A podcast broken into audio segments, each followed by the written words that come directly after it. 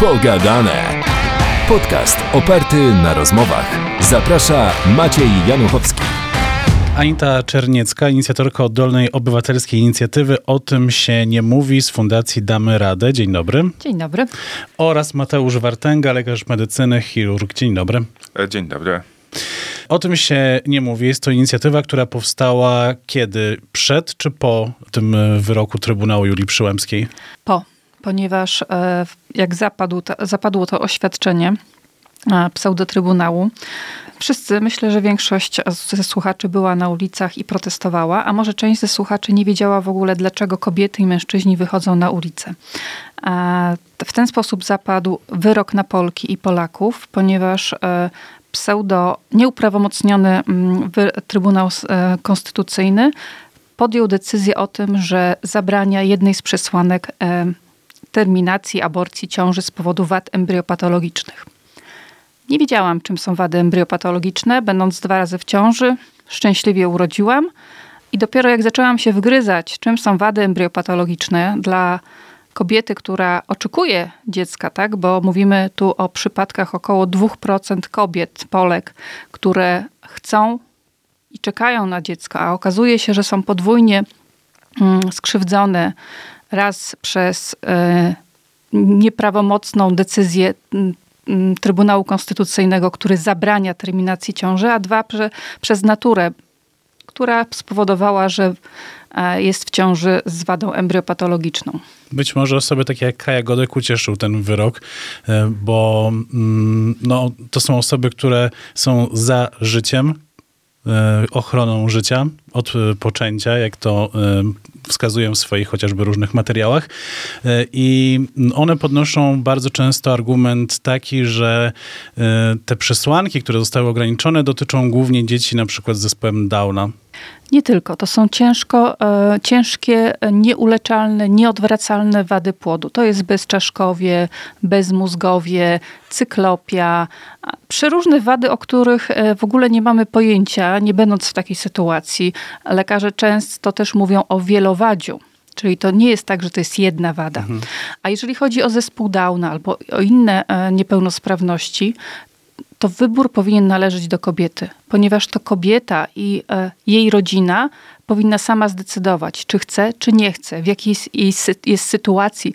A może już ma jedno dziecko z zespołem Downa i nie jest w stanie e, podjąć się e, takiego wyboru. To jest tylko i wyłącznie decyzja kobiety ten głos sprzeciwu jest nadal silny, tak jak był na początku, kiedy wychodziły kobiety, nie, nie tylko kobiety na ulicę? E, on ucichł z różnych powodów. Przede wszystkim było nas bardzo widać na ulicach na początku. To dzięki strajkowi kobiet, e, to dzięki właśnie dziewczynom ze strajku kobiet, którym też byłam w strajku kobiet. E, protestowałyśmy na ulicach. I co ważne, były, dużo protestów było w małych miejscowościach. To było taki ewenement gdzie jest bardzo trudno protestować w małych miejscowościach, ponieważ jak się mieszka w małej gminie, gdzie jest wójt i od wójta wszystko zależy i od księdza wszystko zależy, bo głównym pracodawcą jest właśnie gmina. Czy to jest biblioteka, czy to jest urząd gminy, czy to jest e, mały gminny ośrodek kultury, to wszystko wszyscy wiedzą, tak? I bardzo trudno powiedzieć, że ja się nie, nie zgadzam z czymś, bo jest ogólnie opinia a, jedna słuszna, że tak powinno być, a lepiej się nie wychylać. Dlatego inicjatorkami tych małych marszów zazwyczaj były osoby, które nie były związane w żaden sposób z władzą.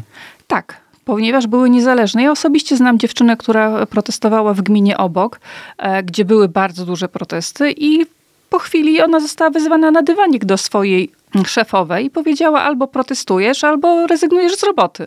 Hmm. No to co miała wybrać? Wybrała pracę. Ale ten bunt istnieje, świadomość, e, co też widać właśnie w sondażach dotyczących tego, że ponad 70% społeczeństwa jest świadomych tego i uważa, że e, aborcja powinna być, e, jest za aborcją po prostu do 12 tygodnia ciąży. A ten wyrok Trybunału Julii Przyłębskiej to jest czym? Jest zakazem, jest skazaniem kobiet na, na heroizm, czy jest może uregulowaniem czegoś, co nie było uregulowane? te dwa pierwsze przypadki to są tortury i to jest o, przeogromny mm, ból kobiety, mężczyzny. A nie wiem, czy Państwo wiecie, na pewno nie wiecie, ale w zeszłym roku pod koniec e, roku zmarł pierwszy, samobójstwo popełnił pierwszy mężczyzna, czyli ojciec dziecka z wadą embriopatologiczną. Czyli małżeństwo nie miało wyboru, zostało skazane zapewne na to, żeby urodzić e, e, dziecko, donosić. Dziecko, co zresztą jak zobaczycie Państwo film, bo w ogóle nasze spotkanie jest na, na bazie naszego filmu, e, o tym się nie mówi, który jest bezpłatnie dostępny w internecie. Tam sobie wszystko możecie e, obejrzeć, wysłuchać i odnieść się do tego filmu. Więc zapewne takie małżeństwo nie zostało odpowiednio pokierowane, nie dostało wsparcia i zostało zmuszone, e, wbrew zapewne swojej woli, e, do to jest dobra, okej, okay, to jest mój osąd. Nie wiadomo, jak to było do końca, ale generalnie w związku z tym, że urodziło się dziecko z wadą embriopatologiczną, mężczyzna, ojciec tego dziecka popełnił samobójstwo. Chciałbym, żeby pan mm, doktor powiedział nam o tym, jakie mm, wady ciąży mogą wystąpić, jakie patologie, które są zagrożeniem dla matki i dziecka. Znaczy, e, sprostowałbym tylko, że jestem e, rezydentem e, chirurgii, więc jestem na początku swojej kariery lekarskiej. Ale co może wystąpić? No tak naprawdę nie wszystkie wady można zdiagnozować już na początku ciąży. O części wad e, możemy się dowiedzieć e, nawet w połowie ciąży, pomimo tego, że e, kobieta poddawała się badaniom, płód był badany ultrasonograficznie, miał wykonywane badania. Więc tak naprawdę na każdym etapie rozwoju płodu może pójść coś nie tak.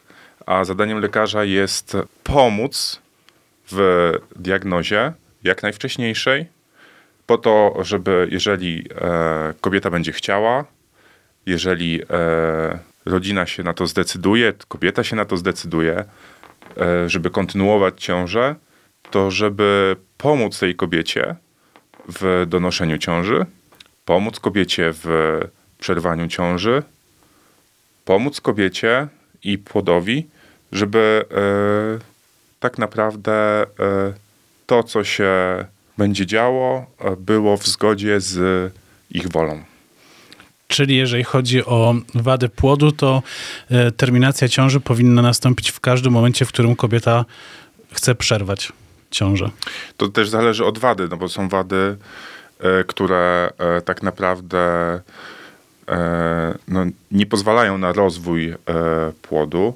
Więc jeżeli e, na przykład mamy wielowadzie, e, mamy e, płód, który no, to jest taki bardzo dosyć drastyczny przykład, ale jeżeli mamy płód bez mózgu, no to należy się, należy się zastanowić, czy jeżeli stwierdzamy śmierć mózgu u osoby dorosłej i mówimy o tym, że ta osoba już nie żyje, to czy mamy tutaj do czynienia z płodem, który żyje, czy też nie żyje. Mhm. Więc to wszystko tak naprawdę zależy od, e, od tego, na, czego kobieta oczekuje i od tego, e, z jaką wadą mamy do czynienia. Jakie jest zagrożenie u kobiety, jeżeli chodzi o zdrowie i życie, kiedy rodzi martwe, martwy płód? Jeżeli chodzi o poród martwego płodu, no to jeżeli dochodzi do e, obumarcia płodu wewnątrzmacicznego, to zawsze e, lekarz będzie się starał, żeby doszło do jak najwcześniejszego rozwiązania tej ciąży. Dzieje się to z korzyścią dla e, kobiety, dlatego, bo e, bardzo często dochodzi do samoistnego poronienia. Natomiast jeżeli mamy do czynienia z wadami płodu, które pozwalają na dalszy rozwój, trudno powiedzieć, czy płodu, czy, czy człowieka, no bo jeżeli będziemy, e, w zależności od tego, jaką definicję życia przyjmiemy, to czy e, to, co się rozwija w ciele matki, e, jest już człowiekiem, czy jeszcze nie jest człowiekiem, to tak naprawdę przerwanie tego procesu, gdzie płód zwiększa swoją masę, zwiększa swoją objętość, to tak naprawdę też będzie wpływało na to, jak będzie dochodziło do czy to poronienia, czy to tak naprawdę zakończenia ciąży i tego, jak bardzo, jak duży wpływ będzie to miało na ciało kobiety. To zawsze powinna być decyzja kobiety i e, wsparta pomocą lekarza. Czy Pana zdaniem wprowadzenie takich restrykcji, jakie wprowadza e, wyrok Trybunału Julii Przyłębskiej, może być korzyścią Mm, Ale korzyścią dla kogo? dla kobiet, nie dla Pani Julii Przyłębskiej? Wydaje mi się, że to, z czym mamy teraz do czynienia, mówi samo za siebie, że nie mamy tutaj do czynienia z jakąkolwiek korzyścią. E, Raczej mamy tutaj z e, festiwalem niekorzyści. Czy w związku z tym, że film jest dostępny w internecie, bo film o tym się nie mówi, jest to film dokumentalny, który powstał właśnie dzięki Państwa inicjatywie, to na spotkania przychodzą chętnie osoby, żeby porozmawiać o tej sytuacji? Przychodzą różne osoby y, i przychodzą, można powiedzieć, trochę bardziej świadome tak, tematu, problemu, walki o prawa kobiet, o możliwość wyboru.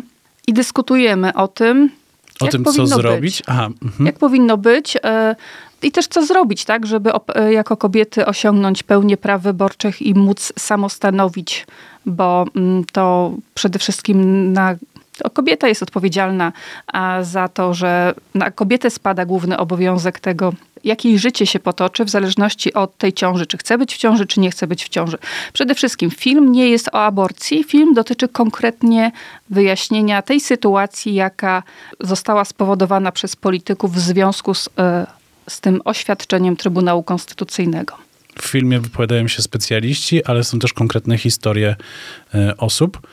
W jaki sposób były one dobierane? To znaczy, że to były osoby, które było wiadomo, że miały problemy e, z ciążą, czy może same się zgłosiły i powiedziały, chcemy opowiedzieć swoją historię? E, Zacznę od najważniejszej dla nas osoby, to jest Moniki Sawickiej-Kacprzak, która jest członkinią naszego zespołu. I od niej się zaczęło, ponieważ na początku, w lutym 2021 roku, kiedy już protesty ucichły i kiedy była ta nasza wewnętrzna niezgoda na to, co się zadziało, i, a jednocześnie już nic nie można było dalej zrobić, zebraliśmy się grupą osób. No i był pierwszym lekarzem, który był w tym zespole to był dr Maciej Socha, później był nasz reżyser Marek Osiecimski, a później były kolejne osoby związane z, z grafiką, z internetem i tak dalej. No i tak w, to, w tej grupie osób właśnie mówimy o tym, mówi, no dobrze, no ale tu mamy lekarza, ginekologa, który praktykuje tu, My jesteśmy tak, tacy techniczno-organizacyjni, mamy reżysera, no ale nie, nie ma w naszym zespole kobiety, która doświadczyła tej sytuacji. No i nagle okazuje się, że ja dostaję na Facebooku zaproszenie e, na spotkanie e, promocji książki Niebo Piekło, którą napisała Monika Sawicka-Kacprzak. Byłyśmy w jakiś tam sposób znajomymi z Facebooka i okazuje się, że ta książka właśnie dotyczy historii kobiet e, w ciążach e, z wadami. A tam jest jeszcze trochę więcej historii, to są historie z życia. A, I właśnie w ten sposób się poznałyśmy z Moniką, rozmawiałam z Moniką, bardzo chętnie przystąpiła do zespołu i ona była tą pierwszą, najważniejszą osobą, od której zaczął się film.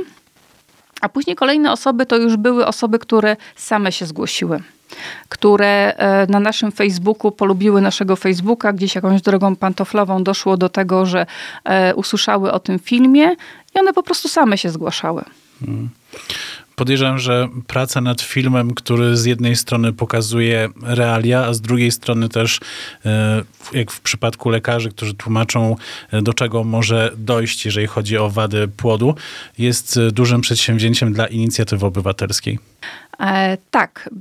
Tak naprawdę e, i dużym, i małym, bo jakby wie, wie pan, wszystko zależy od pomysłu, tak? Od tego, od naszej idei, od nasz, tego, co, co my chcemy zrobić, tak? Ja zawsze wychodzę z założenia, że jak coś e, wynika ze szczerych intencji, z tego, żeby e, coś zrobić fajnego, takiego społecznie użytecznego, to na pewno wyjdzie. No i wyszło, bo wyszła, zebrała się grupa zapaleńców, czyli lekarzy, lekarek odważnych, grupa właśnie niemedyczna, czyli też jak cały, w całości tworzymy zespół. No i teraz była kwestia tego, że potrzebujemy pieniądze i e, otworzyliśmy zbiórkę i się udało. Zebraliśmy te 100 tysięcy. Zrzutka trwa nadal, ponieważ zbieramy na nasze dalsze spotkania, promocje. To, że właśnie tutaj w tej chwili jestem w Gnieźnie, no to właśnie a między innymi a z tej zbiórki, ponieważ społecznie przyjechałam, ale już za bilet, e, e, już za, za bilet, plakaty, ulotki już płaci zrzutka. E, Czyli jeżeli ktoś nas słucha, e, na przykład w, nie wiem, w innych e, miejscach, gdzie, gdzie doci- docieramy, czyli w innych powiatach i ktoś by postanowił, ok, chciałbym was zaprosić, żebyście przyjechali i porozmawiali z nami, to wystarczy, że się zgłoszą. Tak, wystarczy, że zajrzą na stronę www.otymsieniemówi.pl.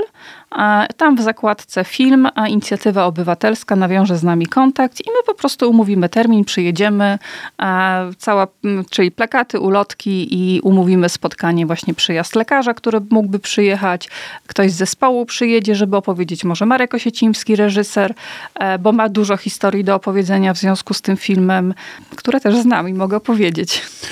Okej, okay, to zaraz do tego przejdziemy, ale jeszcze y, a propos lekarzy, to zawsze są lekarze podczas y, spotkań po filmie, podczas tej dyskusji? Tak, staramy się, ponieważ lekarze są, nasz zespół jest z całej Polski, czyli mamy i lekarzy w Lublinie, jednego lekarza w Lublinie, w Krakowie, e, we Wrocławiu, w Tychach, e, w Gdańsku, w Bydgoszczy. Właśnie z Bydgoszczy jedzie do nas e, Mateusz e, Wartęga, e, który będzie na spotkaniu w Gnieźnie.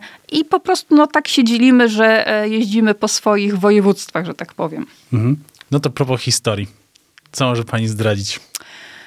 Co mogę zdradzić? No, ja chciałabym opowiedzieć o Marku. Marek Osiecimski to jest osoba, którą znam od wielu lat. To jest mój bardzo dobry znajomy, dziennikarz, filozof, filmu dokumentalista. I ja wiedziałam, że my kiedyś coś fajnego zrobimy razem w sensie filmowym, no i się udało, ponieważ poprosiłam go do współpracy i, i on przyjął to zaproszenie. I okazało się, że bardzo zapalił się do tego tematu, ponieważ jak to dziennikarz bardzo dokładnie podchodzi i bardzo jest wrażliwy społecznie i zawsze to, co powtarzam na wszystkich spotkaniach, jest e, mężem, jest ojcem, jest obywatelem i nie ma wewnętrznej zgody na to, co się właśnie stało po 22 października. I bardzo ochoczo przystąpił do tego filmu do napisania scenariusza i w ogóle wymyślenia, jak ten film ma wyglądać. No i, e, i jego, i to, co zrobił, co możecie zobaczyć w internecie, no naprawdę zapiera dech w piersiach. A z takich, kiedy on poczuł, że ten film będzie naprawdę, to właśnie przy pierwszym nagraniu, ponieważ jedną z naszych lekarek jest, jest lekarka Ania Parzyńska lekarka z, z Warszawy. I on, e, ona współpracuje z Federą, czyli z organizacją pozarządową, która w Polsce działa i pomaga kobietom. I pamiętajcie, jak jakieś, jakiekolwiek problemy macie, dzwońcie do Federy. Znajdziecie e, namiary w internecie. Więc e, Federa współpracuje z grupą lekarzy, które właśnie są takie historie, że kobieta a, ma jakieś podejrzenie, że nie może właśnie dokonać terminacji ciąży, czy mm, nie wiem, lekarz czegoś nie powiedział. Więc Ania Parzyńska była na takim dyżurze i przyjechała do niej a, jedna z pacjentek podopiecznych Federy i te sceny, które widzicie w filmie, to są prawdziwe kobiety. To, jest, to, jest, e, to są prawdziwe, autentyczne bohaterki. E, nasza przysłowiowa bohaterka Ewa na tamten moment chciała być anonimowa, ponieważ nie czuła się na siłach. E, I właśnie Marek trafił na taki dyżur mm, Ani w Federze, taki dyżur telefoniczny. I to jest autentyczne spotkanie, kiedy ta nasza filmowa pani Ewa mm, przychodzi na spotkanie i rozmawia z doktor Parzyńską. I ja odsłuchałam 40 minut tej, tego spotkania, tego wywiadu medycznego i uwierzcie mi, że e, żadna z nas e, ani nikomu nie życzymy najbliższemu takiej sytuacji, w jakiej znalazła się pani Ewa. To był ogromny płacz, żal. 40 minut po prostu skowytu, w jakiej sytuacji ona się znalazła, bo nie mogła podjąć decyzji. I to było coś strasznego. Mm. Podczas tych spotkań e, osoby, które przychodzą, to jakie tematy poruszają? Takie bardziej osobiste, czy na podstawie tego, co zobaczyły w filmie? Można powiedzieć, że większość osób, która obejrzy ten film, doznaje szoku. Że oni nie myśleli, że to tak wygląda, że to o to chodzi. Ten film zwizualizował w ogóle, czym są wady embryopatologiczne, i to było takie najtrudniejsze zadanie dla tego filmu.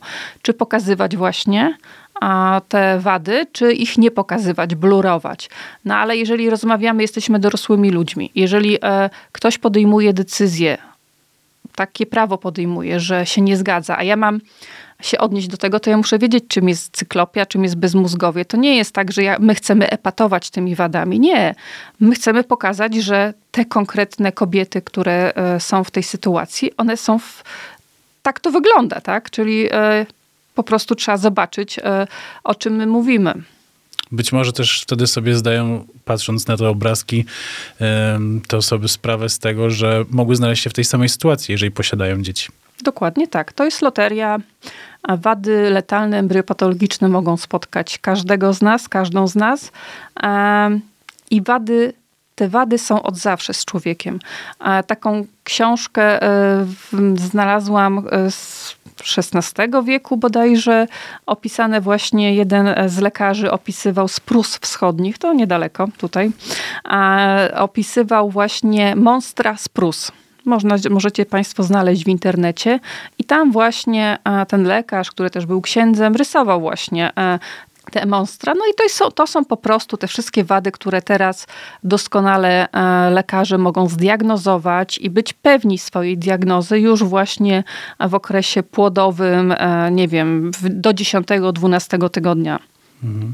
A są lekarze, którzy się z wami nie zgadzają? Oczywiście, że tak. I jakie podnoszą wtedy kwestie?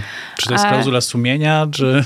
Dokładnie tak, klauzula sumienia, ale to są kwestie religijne, tak? bo, bo to jest właśnie kwestia tego, jak y, dana osoba podchodzi, czy to dla niego już jest dziecko od urodzenia. Ma prawo ktoś tak uważać, czy to jest po prostu e, dla kogoś e, płód, który, e, no, który jest płodem, tak? I dopiero z tego później się rozwinie dziecko. I tak naprawdę, no tutaj nawiązał pan do klauzuli sumienia, co od razu mi się skojarzyło z aktualną sytuacją na Podlasiu, gdzie czternastolatka nie, by- mm, nie dostała e, pomocy zgodnej z prawem, bo w tej chwili jest tak, że przecież e, jest przesłanka, e, która obowiązuje, czyli ciąża z gwałtu powinna w, natychmiast e, kobieta powinna dostać pomoc ze strony państwa, a tam lekarze wypieli się na tą niepełnosprawną czternastolatkę, która została zgwałcona, a, bo się zał, e, zasłonili swoim czystym, białym sumieniem, że oni nie, nie chcą dokonać e, terminacji ciąży. I gdyby nie Federa, to znowu ta, e, to dziecko, 14-letnie niepełnosprawne dziecko nie dostałoby wsparcia i byłoby po raz kolejny e, mm, straumatyzowane, e, ukarane, nie wiem jak to nazwać w ogóle, że, że mi się w ogóle to w głowie nie mieści, że tak mogło dojść do takiej sytuacji. E, tak, poza województwo trzeba było wywieźć dziewczynkę, żeby któryś z lekarzy zdecydował się. Tak, w Warszawie dos- dostała pomoc tylko i wyłącznie dzięki e, Federze. Czy klauzula sumienia jest potrzebna? Osoby, które e, zasłaniają się klauzulą sumienia, to nie jest fair, tak? Ponieważ e, jeżeli na przykład są lekarze, którzy uważają, że przetaczanie krwi jest niezgodne z ich sumieniem, to co wtedy? Ja jako pacjentka nie będę miała przetoczonej krwi, która uratuje mi życie, bo jego sumienie nie pozwala na to, żeby e, sobie przetaczać krew? Proszę bardzo, ja mu nie, on, jemu nie, e, on niech On nie stosunku, musi tego robić. On nie musi w stosunku do siebie robić, tak? Ale mo, niech nie będzie moim sumieniem, tak? Ja chciałabym mieć przeto, to, przetoczoną krew, żeby żyć. I ja, jeżeli nie chciałabym e, być w ciąży, to ja bym, bym nie będę w tej ciąży, tak? To jest e, moja decyzja i moje samostanowienie o sobie. Także to jest bardzo istotne, bo tutaj widzi pan, e, bycie w ciąży jest bardzo takim, mm, takim tematem zapalnym, tak? Że to tu już życie, w ogóle jak został zniekształcony język, bo mówimy o życiu nienarodzonym, a to jest płód po prostu. Płód, który się rozwija. A dlaczego na przykład e, wiele, wiele z nas nie mówi, że jest w ciąży do trzeciego miesiąca? Ponieważ w naturalny sposób jakiś procent ciąż, za chwilę będzie Mateusz e, mówił o tym, a jakiś procent ciąż obumiera w naturalny sposób. 5%, 10% e, płodów, tak? Czyli na, w naturalny sposób się roni. Czyli w takim potocznym słowa, w, potocznym, w potocznych okolicznościach nie mówimy do trzeciego miesiąca, żeby nie zapeszać, tak?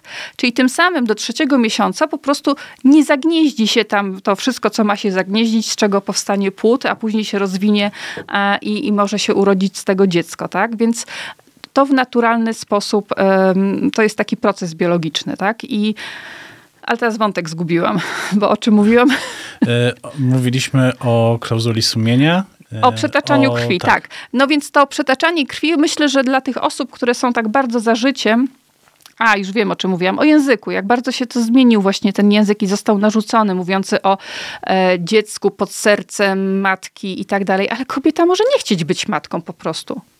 I to trzeba uszanować, tak? Czyli a jeżeli kobieta nie jest gotowa na bycie, nie chce mieć dziecka, nie chce być matką z różnych powodów i nikomu do tego, e, żeby wnikać w to, dlaczego nie chce być e, matką, to po prostu trzeba to uszanować, tak? E, I w związku z tym ten język, który zniekształcił i mówi właśnie o tych pro takim o zwolennikach, tak, zwolennikach zakazu e, aborcji, no to jest właśnie to, oni to narzucili nam i, i my się z tym nie zgadzamy. Klauzula sumienia powinna obowiązywać czy nie? Lekarzy. E, Myślę, że nad tym powinni dyskutować lekarze, których to bezpośrednio dotyczy. I e, powinno to się odbywać razem z pacjentami, pacjentkami. No bo trudno, trudno powiedzieć, żeby klauzula sumienia była czymś e, złym z jednej strony, ale z drugiej strony e, ona nie powstała po to, żeby e, jej nadużywać w taki sposób, w, jak, z jakiej, w jaki korzysta się z niej obecnie. Czy też po tym wyroku Trybunału pan odczuwa jakiś niepokój, kiedy zajmuje się ciężarnymi kobietami? Znaczy, ja w swojej profesji na szczęście mam małą styczność e, z kobietami w ciąży. Oczywiście trafiają, trafiają się kobiety, e, które mają schorzenia chirurgiczne i wtedy e, my zajmujemy się e, takimi kobietami. Natomiast no, wiem, z jakimi problemami często mierzy się mój mąż i z tym, jak nie zgadza się na pewne rozwiązania stosowane przez innych lekarzy. To w takim razie, czy pan się obawia o bezpieczeństwo pana męża? Czy prokuratura nie zacznie się interesować, jeżeli byłaby podbramkowa sytuacja? E, Myślę, że poradziłby sobie, bo jest na tyle doświadczony, że nie pozwoliłby na to, żeby tak naprawdę prokurator, który e, być może jest e, jakoś politycznie motywowany, pozwolił sobie na wejście mu na głowę. Raczej tutaj chodzi o lekarzy, którzy nie mają tego doświadczenia, którzy nabywają to doświadczenie, albo którzy są osobami, które zgadzają się na wszystko i e, nie mają w sobie na tyle odwagi, żeby sprzeciwić się pewnym e, rozwiązaniom, lub po prostu są zastraszeni. Czy rejestr ciąż jest konsekwencją tego y, wyroku? E, I tak i nie, ze względu na to, że w normalnym państwie, gdyby kobiety nie były tak e, traktowane, jak są traktowane, czyli e, nasz, odbierane są nasze prawa, to ten rejestr ciąż byłby czymś naturalnym. Tak? Nikogo by to nie dziwiło, że jest ten rejestr ciąż, ale w tej nienaturalnej sytuacji, którą e, politycy e, obecnie rządzący Polską doprowadzili, czyli odbierają nam stopniowo możliwość decydowania o sobie, o swoim ciele, o swoim życiu, o swoich planach, ten rejestr ciąż jest czymś, co, można, co może paraliżować. Tak? tak jak sparaliżował ten pseudowyrok lekarzy, którzy nie podejmują e, decyzji, które wcześniej podejmowali, tak? Tak teraz rejestr ciąż jest paraliżem też dla kobiet, ponieważ e, jeżeli ktoś nie chce być w ciąży, może dokonać aborcji, samoaborcji tabletkami a, i kobieta ma do tego prawo i to jest zgodne z prawem. Ale nie chciałaby być wpisana do rejestru ciąż, bo dlaczego? Poza tym ta ciąża po prostu, tak jak mówiłam wcześniej, może zwyczajnie obumrzeć, tak? E, I co wtedy? Tłumaczyć się? A skoro mamy tak represyjne państwo, to co? Do prokuratury zostanę wezwana i, i zaraz ktoś mnie zacznie wypytywać, a była pani w zeszłym tygodniu w ciąży, a w tym tygodniu pani nie jest? Zobaczcie, do jakiego absurdu w ogóle doszło w tym mm, kraju. I za chwilę może się okazać, że będzie sytuacja podobna chyba do Ekwadoru, gdzie za poronienia kobiety są zamykane na wiele lat do więzienia. Dokładnie tak. Za naturalne e, poronienia e, kobiety e, przez fundamentalistów są za, zamykane w więzieniach i to jest po prostu coś nienormalnego. W jakim państwie my żyjemy, gdzie ponad 50% ko- społeczeństwa to są kobiety i tak jesteśmy w taki sposób traktowane bez poszanowania naszych praw. Wspomniała też Pani o ważnym ważnej sytuacji, ważnym powodzie, dla którego, przez który umierają kobiety w Polsce, które są w ciąży, czyli przez zaniechania lekarzy, którzy teraz boją się podjąć jakiekolwiek działania w związku z tym, co może im grozić. Tak, taki przypadek tragiczny mieliśmy w Pszczynie. No, trwa dochodzenie, więc kto nie zna dokumentów medycznych, więc nie powinien się wypowiadać, więc nie możemy mówić, jak było naprawdę. Ale generalnie tak, jest paraliż e, w, w wśród lekarzy, ginekologów i to niestety nie wpływa dobrze na, na właśnie na cały proces e, leczenia, ponieważ na naszych spotkaniach właśnie często lekarze mówią o bezpośrednim zagrożeniu zdrowia i życia. A nie ma czegoś takiego w ustawie jak bezpośrednie zagrożenie zdrowia mhm. i życia. Jest zagrożenie zdrowia i życia. Czyli nie wiem skąd jest ta nadinterpretacja tego, że musi być bezpośrednie zagrożenie życia. A, a, to jest strasznie trudne w medycynie. Tak jak e, prawnicy mogą godzinami rozmawiać o, o paragrafach i e, prowadzić dysputy z przerwą na kawę, tak lekarz na izbie przyjęć e, sepsa, tak chociażby. A coś, co może w kilka godzin zabić człowieka. Mieliśmy teraz finał Wielkiej Orkiestry. I taka sytuacja, gdzie lekarz ma właśnie pacjentkę w jakimś trudnej sytuacji, krwawienie, coś tam. No nie jestem lekarzem, więc nie mogę się wypowiadać, co tam się dzieje, ale są naprawdę trudne sytuacje, gdzie w ciągu, czasami w ciągu pół godziny trzeba podjąć decyzję, bo jakieś parametry rosną, cokolwiek się dzieje. E, i oni w oparciu o swoją wiedzę i umiejętności po prostu muszą podejmować takie decyzje na tu i teraz bo mm. każdy, kto podejmuje, mówi, a ja bym zrobił tak, ale mówi to po fakcie, tak? tak. Z czystą głową, z, być może z doradzeniem się kogoś, a lekarz jest, stoi przy stole operacyjnym i tu i teraz musi podjąć decyzję. Więc on nie może być sparaliżowany strachem, nie może być sparaliżowany um, prawem, które jest niedoskonałe, a wręcz jest e, niszczone przez e, tych, którzy rządzą Polską. Hmm. No teraz lekarz będzie się właśnie przy tym stole operacyjnym pewnie zastanawiał trzy razy, czy wykonać jakąś, jakiś zabieg, czy też jakieś działania, a czego nie wykonać, bo będzie mu groziło y, chociażby ściganie przez prokuraturę. A zobaczcie Państwo, jak to jest bardzo ważne mieć pewną rękę. Wykonujemy różne zawody. Nie wiem, chociażby najprostsza rzecz to jazda samochodem. Jak trzeba mieć pewność i e, świadomość tego, jak, jakie są przepisy, co obowiązuje, że ja mam, jak jest nakaz e, skrętu e, w lewo, to ja po prostu muszę jechać w lewo, w lewo i ja muszę mieć pewność, że nikt inny nie wyjedzie mi z innej strony, i zobaczcie, to jest ta nasza pewność, że skoro prawo jest takie, że jest droga jednokierunkowa, to ja mam pewność, że nikt mi nie, nie, nie wiedzie na czołówkę, tak? Bo, bo wszyscy przestrzegamy przepisów. A to są bardzo proste rzeczy. A medycyna jest dużo bardziej skomplikowana i my zabieramy i tak naprawdę ktoś nas. Yy, ustawodawca, który powoduje takie zamieszanie i taki bałagan w prawie, po prostu występuje przeciwko własnym obywatelom. I to jest e, ogromna niezgoda we mnie jest na to. Mhm. Zastanawiam się, czy w związku z tym, że angażuje się pani w inicjatywę obywatelską i w filmie przedstawiacie w sposób, w sposób rzetelny mm, to, do czego może prowadzić ten zakaz aborcji, e, w związku z tą jedną przesłanką, to czy spotkały was jakieś nieprzyjemności, bo na przykład są osoby, które przekazują e, informacje o tym, jak zrobić aborcję poza granicami Polski i one je dotykają takie reperkusje. E, zadał Pan ciekawe pytanie, czy nas, e, ja może się odniosę do swojej osoby, ponieważ jestem osobą, która e, od siedmiu lat walczy na ulicy o przestrzeganie praworządności. Jestem działaczką społeczną, wraz jeszcze z inną koleżanką Sławą Rafalak. Dzielnie walczymy o, tą, o różne tematy, choć od edukacji przez ekologię i właśnie prawa kobiet. I też ktoś mi zadał pytanie, czy, czy mamy jakieś reperkusje w związku z tym. Ja tak wtedy mówię, nie, żadnych reperkusji nie ma. Ale słuchajcie Państwo, ja już tak się przyzwyczaiłam do tego, że my jest, byłyśmy spisywane na ulicy przez policję, że my byłyśmy wzywane na, gdzieś tam do, na komendę, że my już się tak do tego przyzwyczaiłyśmy, że po prostu dla nas to jest żadna, e, żadna reperkusja tego, że ja protestuję w obronie praw kobiet, w obronie praw człowieka, e, że nie zgadzamy z tym, co się dzieje na granicy polsko-białoruskiej my już po prostu jako ci działacze walczący o demokrację przyzwyczailiśmy się do tego i dla nas to nie są żadne reperkusje. Czyli to już jest trochę jak lista obecności.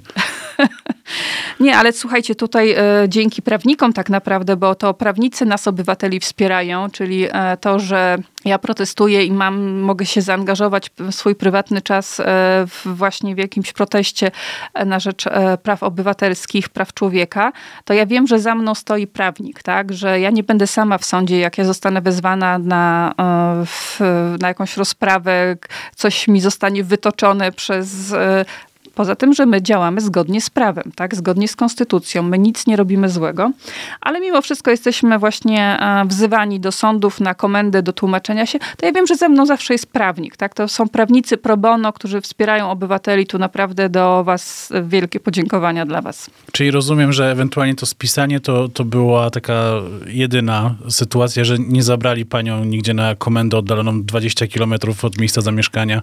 Tak robili w Warszawie, a ja nie jestem z Warszawy. Ja w Gdańsku protestowałam, a, jak u siebie na wsi protestowałam, to przyjechali panowie policjanci, stali gdzieś tam z daleka, wymieniliśmy się telefonami, bo, no bo tak mówi, żeby pani było bezpiecznie. Ja mówię, okej, nie ma problemu, policja jest od tego, żeby czuwać i żeby było bezpiecznie. Także nie, em, t- m- myślę, że osoby znające swoje prawa nie dadzą się zastraszyć, tak? E, To może tak postawmy tu kropkę. Ale to co też pani powiedziała o tym, że policja trochę się trzymała z boku albo chciała dbać o bezpieczeństwo protestujących, to chyba właśnie tak było często w tych mniejszych miejscowościach, że policjanci nie szli na kontrę z tymi, którzy strajkowali, tylko raczej próbowali dbać o bezpieczeństwo i tych, którzy nie strajkują, i tych, którzy strajkują. No do bardzo groźnych sytuacji dochodziło w Warszawie, tak? Do, no tam to po prostu do dramatycznych sytuacji, gdzie, gdzie policjant wyciąga pałkę i bije protestujących. No to jest po prostu e, coś tak niewyobrażalnego. E, przepraszam, ale policja zeszła na psy. To, co się dzieje od e, pewnego czasu w policji, to jest dramat. Ja bym po prostu zrobiła tam taki porządek z tymi, no nie, dla mnie to jest po prostu nie do wyobrażenia, że policjant mógł tak e, postępować, tak? Od komendanta głównego, który się bawi granatnikiem, po prostu wyrzuciłabym to towarzystwo z roboty i zatrudniła prawdziwych policjantów. No ale od policjanci muszą być niezależni od polityków. Czy w ramach inicjatywy obywatelskiej o tym się nie mówi? E, To była oczywiście ironia. To co pani mówiła. E, Nie, no, że wyrzuciłabym to towarzystwo. No to tak, ale to dalej, że są niezależni od polityków. Powinni być. Powinni być, ale czy są? E, no to zależy.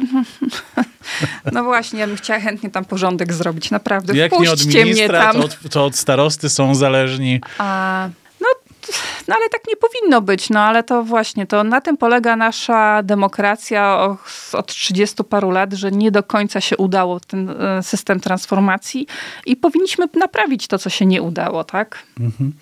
E, Czy w ramach inicjatywy poza filmem coś jeszcze y, i z tymi spotkaniami coś jeszcze się odbywa albo będzie odbywało? Tak, ponieważ e, ta nasza ekipa właśnie lekarek, lekarzy i położnej e, i osób, e, które są w zespole niemedyczne, czyli e, są graficy, są e, po prostu obywatele, są e, no, wiele innych osób jest które zajmuje się na przykład social mediami.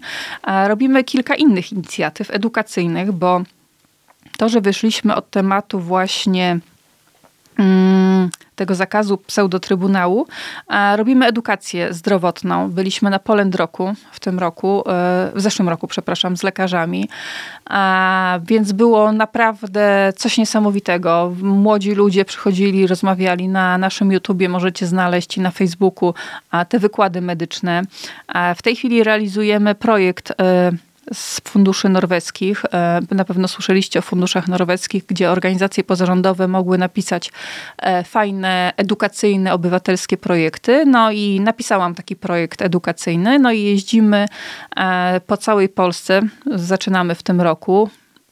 E, tutaj też w waszym województwie będziemy. Będziemy w ogóle w każdym województwie, ponieważ pomysł tego projektu polega na tym, że będzie 16 wykładów w 16 województwach poprowadzone przez lekarzy w oparciu o wiedzę medyczną i te wykłady medyczne będą raz, że na żywo na przykład e, w jakiejś małej miejscowości w województwie, nie wiem, w Gołdapi na przykład, już jesteśmy umówieni, a pod Koszalinem jesteśmy umówieni, w Chrubieszowie jesteśmy umówieni e, i tam się odbędą wykłady na żywo, które poprowadzą lekarze, lekarki i położna. Znaczy, po jedny, jedna osoba jeden wykład będzie prowadzić i te wykłady również będą do odsłuchania w internecie. To wszystko dzięki e, Funduszowi Regionalnemu Aktywni Obywatele i to dzięki pieniądzom norweskim możemy właśnie realizować ten projekt edukacji oddolnej obywatelskiej. A tematy?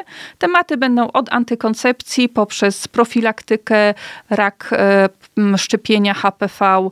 A przy okazji powiem czegoś, co sama się dowiedziałam, że każda dorosła osoba już współżyjąca może się zaszczepić.